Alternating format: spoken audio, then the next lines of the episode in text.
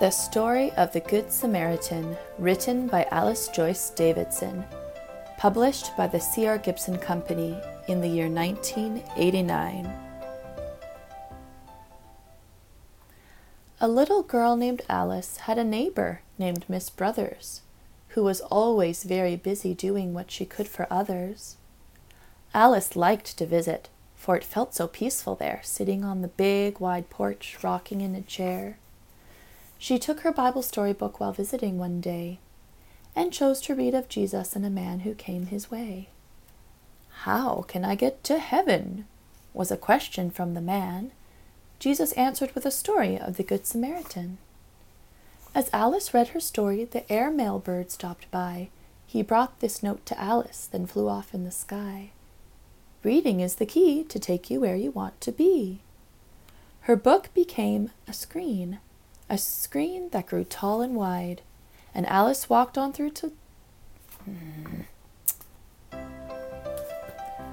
The Story of the Good Samaritan, written by Alice Joyce Davidson, published by the C.R. Gibson Company in the year 1989.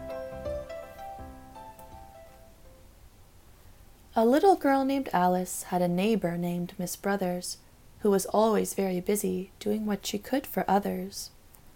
Alice liked to visit, for it felt so peaceful there, sitting on the big wide porch rocking in a chair. She took her Bible story book while visiting one day, and chose to read of Jesus and a man who came his way. How can I get to heaven? was the question from the man Jesus answered with a story of the Good Samaritan. As Alice read her story, the airmail bird stopped by. He brought this note to Alice, then flew off in the sky. Reading is the key to take you where you want to be. Her book became a screen. The screen grew tall and wide, and Alice walked on through the screen to Bible Land inside. Alice was sent back in time, and much to her surprise, the story she was reading came to life before her eyes. Between the city of Jerusalem and far off Jericho there was a lonely, dangerous road where travelers feared to go. A man was walking down this road. Nobody was around. When suddenly a band of thieves crept up without a sound. They moved so very quickly there was nothing he could do. The thieves took everything he had, his clothes and money too. They hit him with a stick and left him there to die, on that desolate and lonely road where few men traveled by. Later on, a priest came by. He spied the poor man there. He saw that he was beaten and he had no clothes to wear. But he didn't stop to help the man or see if he was dead. The priest was in a hurry, so he crossed the road instead. Soon a helper from the temple called a Levite came along. He saw the injured man and knew that something must be wrong. This Levite didn't slow his pace or see what he could do. He had to get to temple, so he hurried onward too. Now both the priest and Levite ignored the man in need.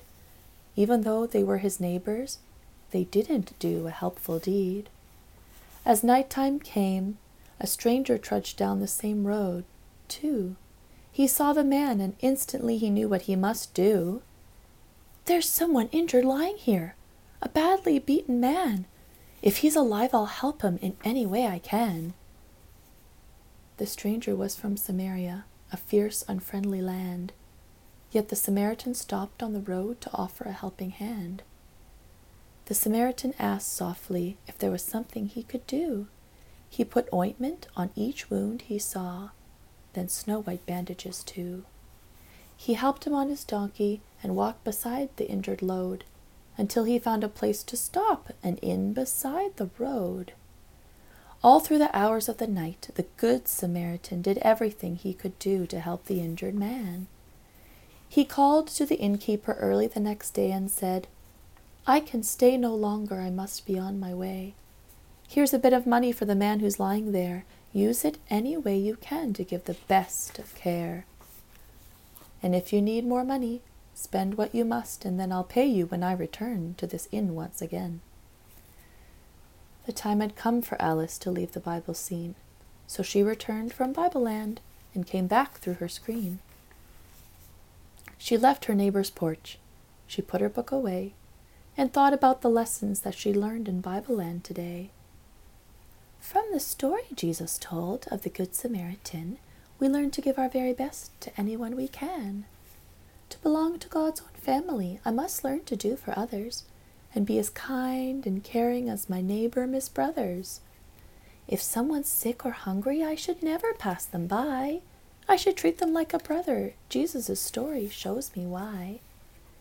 I love God with all my heart, and I'll share the love He's given. Isn't that the richest blessing on earth as well as in heaven?